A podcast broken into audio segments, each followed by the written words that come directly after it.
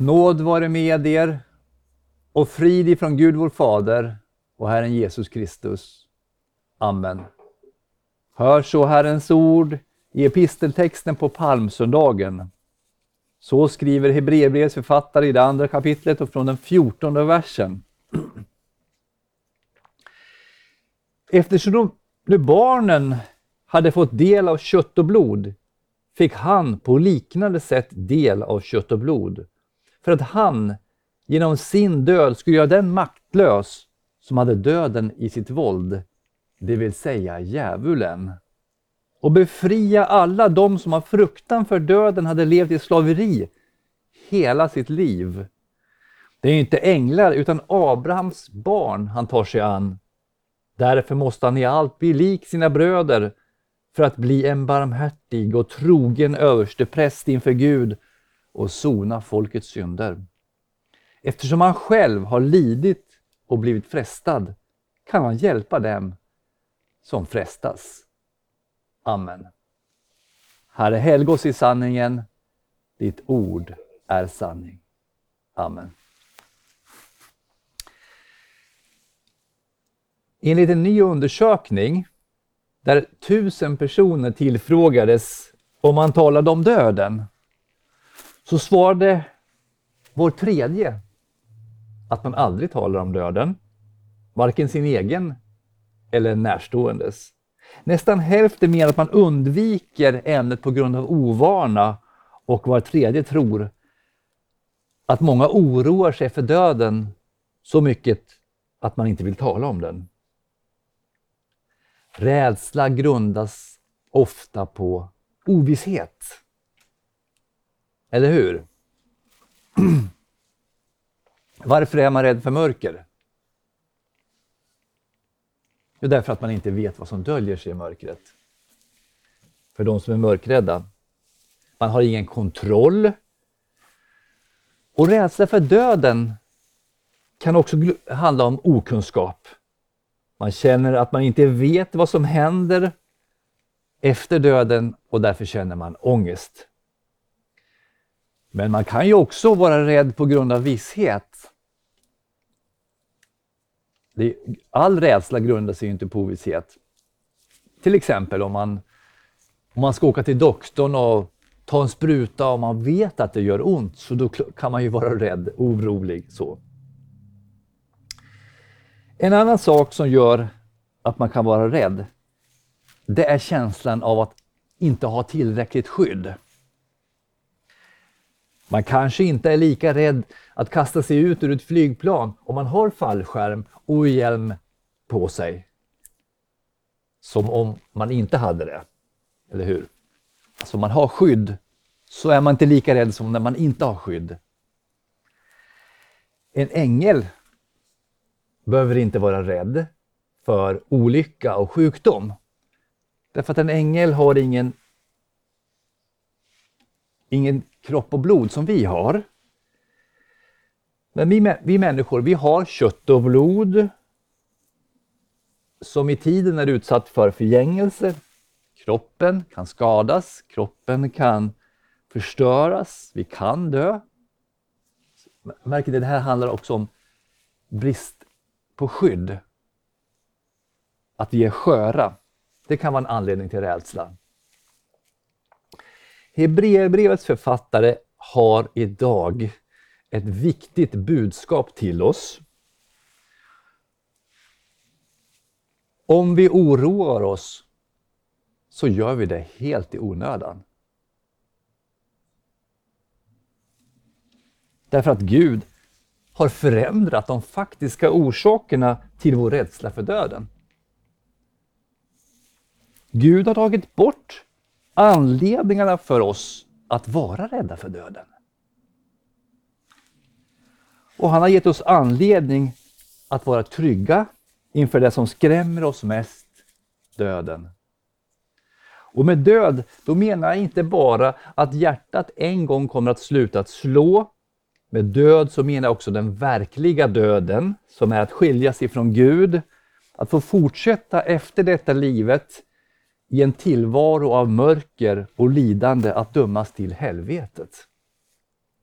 Dagens text säger att Jesus Kristus, Guds son, har gjort den maktlös som hade döden i sitt våld, det vill säga djävulen. För att befria alla dem som av fruktan för döden hade levt i slaveri hela sitt liv. Om nu döden var i den ondes våld och om Jesus Kristus har tagit makten bort från honom, vad har vi då för anledning att vara rädda?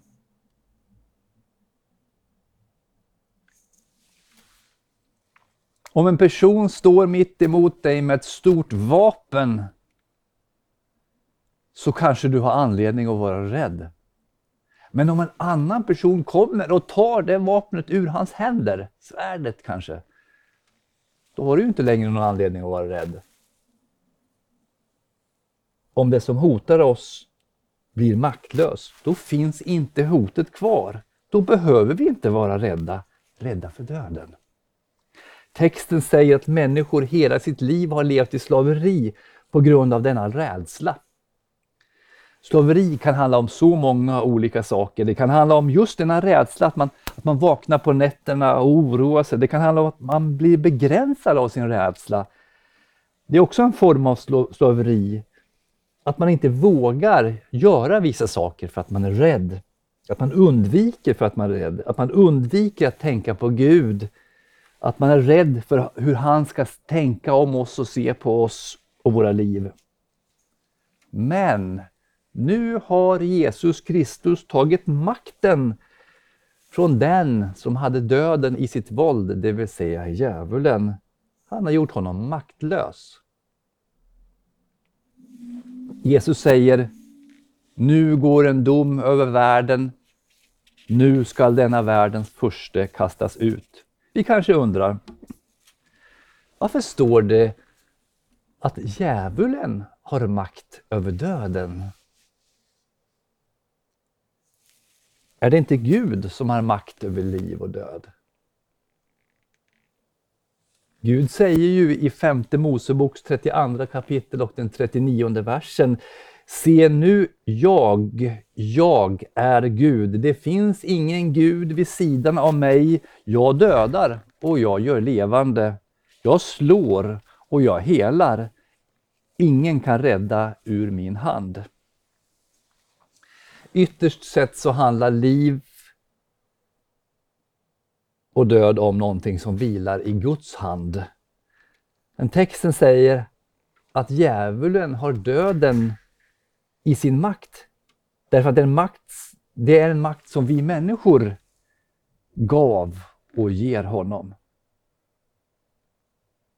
Människan gav den onde makt genom att bryta mot Guds lag i Eden på grund av överträdelse så flyttade den onde in i mänsklighetens historia därför att Adam gav honom mandat.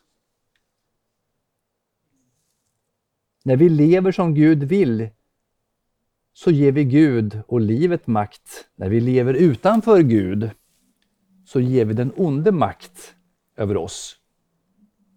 Jesus sa till de judar som inte ville tro på honom, ni har djävulen till er fader och vad er fader har begärt till, det vill ni göra. Alltså märker ni skillnaden? Rent objektivt sett så är det Gud som har makten över död.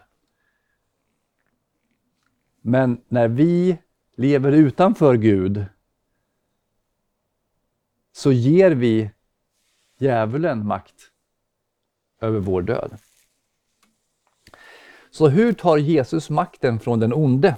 Dagens text svarar Eftersom nu barnen har fått del av kött och blod fick han på liknande sätt del av kött och blod för att han genom sin död skulle göra den maktlös som hade döden i sitt våld, det vill säga djävulen, och befria alla dem som av fruktan för döden hade levt i slaveri hela sitt liv. Gud kan inte dö.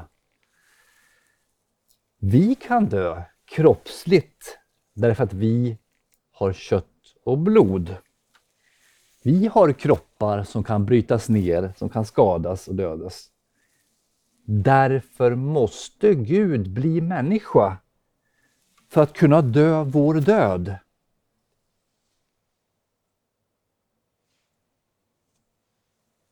För att kunna dö i vårt ställe på korset så skulle han genom sin död göra den maktlös som hade döden i sitt våld. Den lille pojken och hans far åker i bilen genom det vackra sommarlandskapet. Plötsligt far ett, ett bi in genom den öppna vindrutan. Och pojken blir panikslagen, för han vet att han har en allergi mot just bin och han skulle bli väldigt sjuk av ett bistick. Pappan fumlar efter biet och det blir tyst. Men pojken är fortfarande rädd. Därför att han, han inte vet om biet lever eller fortfarande finns kvar i bilen. Nu surrar biet och pappan trycker sin arm mot biet. Och det blir tyst. Nu visar pappan pojken sin arm. Nu behöver pojken inte vara rädd. På pappans arm sitter gadden fast. Ett bi förlorar nämligen sin gadd oftast när det sticker.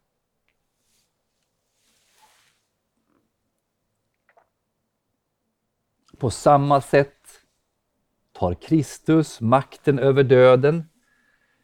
Jesus lät döden anfalla honom för att vi skulle slippa dö. Det gjorde han genom att bli människa, genom att lyda Guds lag, genom att låta sig dödas på korset och uppstå ur graven.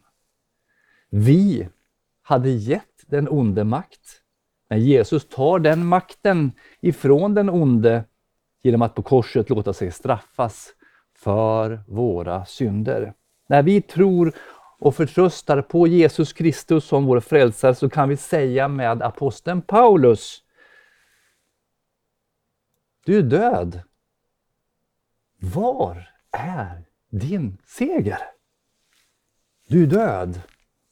Var är din udd? Dödens udd är synden och syndens makt kommer av lagen.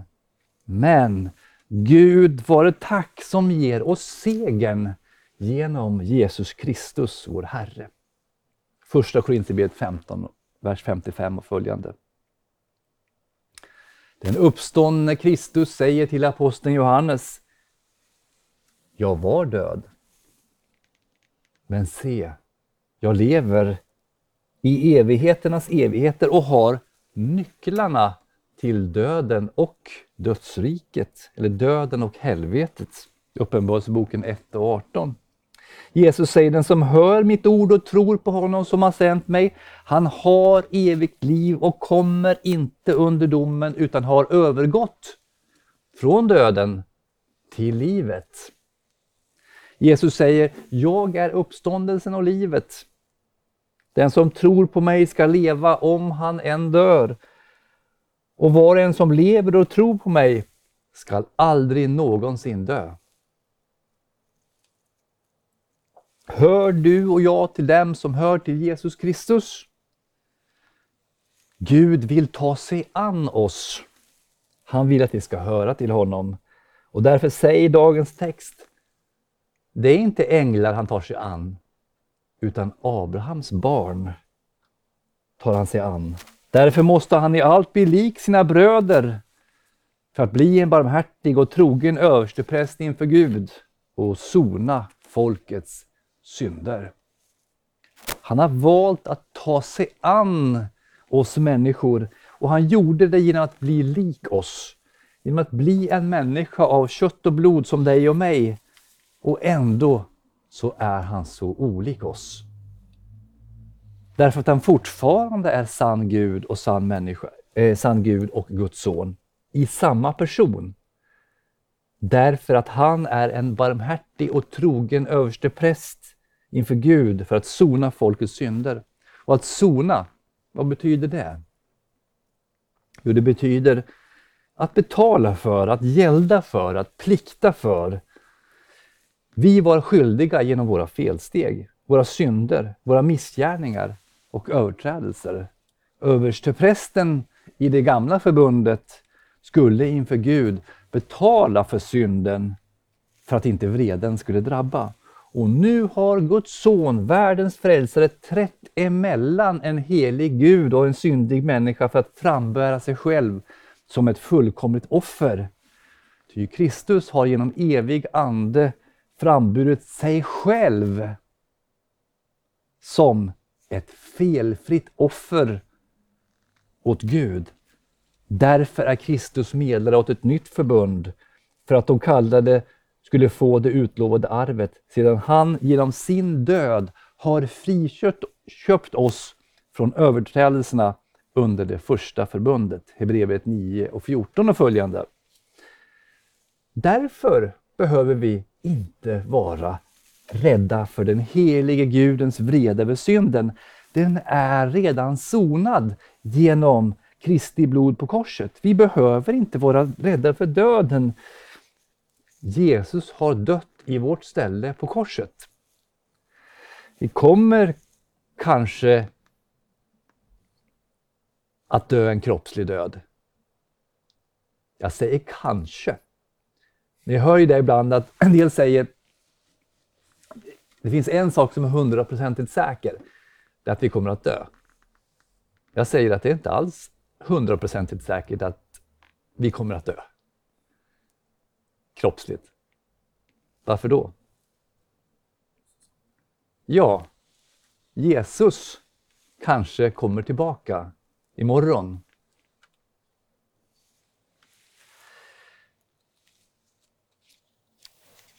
Men döden, om vi dör den kroppsliga döden, blir bara en sömn. En förening med Kristus i himlen, en vila tills vi på den yttersta dagen får stå upp med våra kroppar ur våra gravar. Nya förhärligade kroppar. Men det blir inte om vi förblir i Kristus en evig död. Som är en skilsmässa från Gud, som är smärta och straff. Skild ifrån Gud i helvetet. Det blir liv i Guds gemenskap. Det blir salighet och glädje och lovsång inför Guds ansikte. Johannes skriver om denna dag. Ingen förbannelse ska finnas mer. Guds och Lammets tron ska stå i staden och hans tjänare ska tjäna honom. De ska se hans ansikte och hans namn ska stå skrivet på deras pannor. Någon natt ska inte finnas mer och de behöver inte någon lampas sken eller solens ljus. Ty Herren Gud ska lysa över dem och de ska regera som kungar i evigheternas evigheter. Uppenbarelseboken 22, vers 3 och följande. Låt oss därför leva i Kristus Jesus, lyssna på hans ord och tala till Gud i våra böner. Vi behöver inte vara rädda för den död som har blivit maktlös för ett Guds barn. Men även för ett Guds barn kan rädsla smyga sig in. Och vad ska vi göra då?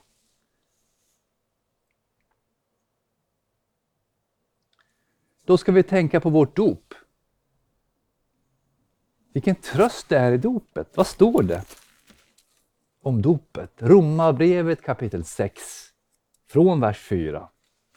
Vi är alltså genom dopet till döden begravda med honom för att också vi ska leva det nya livet. Liksom Kristus uppväcktes från de döda genom Faderns härlighet. Ty är vi förenade med honom genom en död som hans skall vi också vara förenade med honom genom en uppståndelse som hans. Vi vet att vår gamla människa har blivit korsfäst med Kristus för att syndens kropp ska beröva sin makt så att vi inte längre är slavar under synden. Till den som är död är friad från synd. Har vi nu dött med Kristus tror vi också att vi ska leva med honom. Vi vet att Kristus aldrig mer dör sedan han blivit uppväckt från de döda. Döden har inte längre någon makt över honom. Ty hans död var en död från synden en gång för alla, men det liv han lever, det lever han för Gud. Så ska ni också se på er själva. Ni är döda från synden och lever för Gud i Kristus, Jesus. När rädslan kommer, då ska vi vara ivriga att så ofta som möjligt ta emot Herrens heliga nattvard. Ta emot Herrens Jesu Kristi sanna kropp och blod under bröd och vin. Varför? Välsignelsens bägare, som vi välsignar, första Korinthierbrevet 10 och 16, är den inte en gemenskap med Kristi blod? Brödet som vi bryter, är det inte en gemenskap med Kristi kropp? Genom nattvarden så förenas vi med Kristus Jesus själv. Vi blir ett med hans kropp och blod. Tänk på det. Om du är oroad hur Gud ska se på dig. Tänk på att du är förenad med Jesus Kristus genom Herrens heliga nattvard. Det var en gammal man som sa någonting som är väldigt fint och som jag ofta har tänkt på. Han sa om Herrens heliga nattvard när han hade tagit emot den. Hur skulle Gud, Fader, kunna döma den i vilkens ådror Kristi blod rinner? Hur skulle Gud kunna döma sin egen son? Har du tagit emot Herrens Kristi kropp och blod, då är du ett med Kristus. Du äger hans rättfärdighet, du äger hans förlåtelse.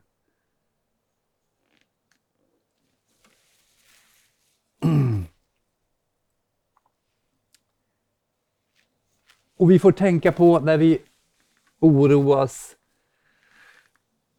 för döden, på tillsägelsen av förlåtelsen i den personliga bikten.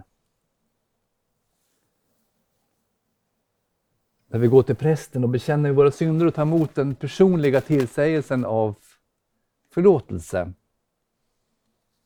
Eller när vi tar emot den personliga, när vi tar emot den allmänna tillsägelsen av förlåtelsen i avlösningen, i gudstjänsten.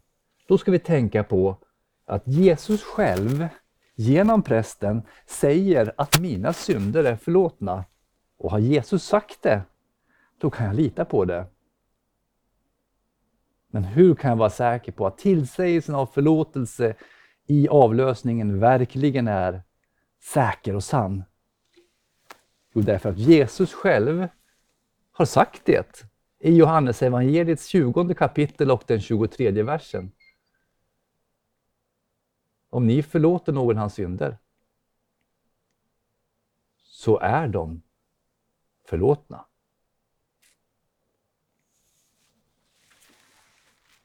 Och när vi har hört och när vi tror på Kristus Jesus och på den förlåtelse som vi äger genom dopet, genom ordet, genom Herrens heliga nattvard, genom avlösningen, när vi tror och litar på förlåtelsen i Kristus Jesus, den som är fullbordad på korset, då kan vi med aposteln säga, som han uttrycker det i Romarbrevets åttonde kapitel och den 38 versen. Jag är viss om att varken död eller liv, varken änglar eller furstar, varken något som nu är eller något som skall komma. Varken makter, höjd eller djup eller något annat skapat skall kunna skilja oss ifrån Guds kärlek i Kristus Jesus, vår Herre. Amen. Låt oss bedja.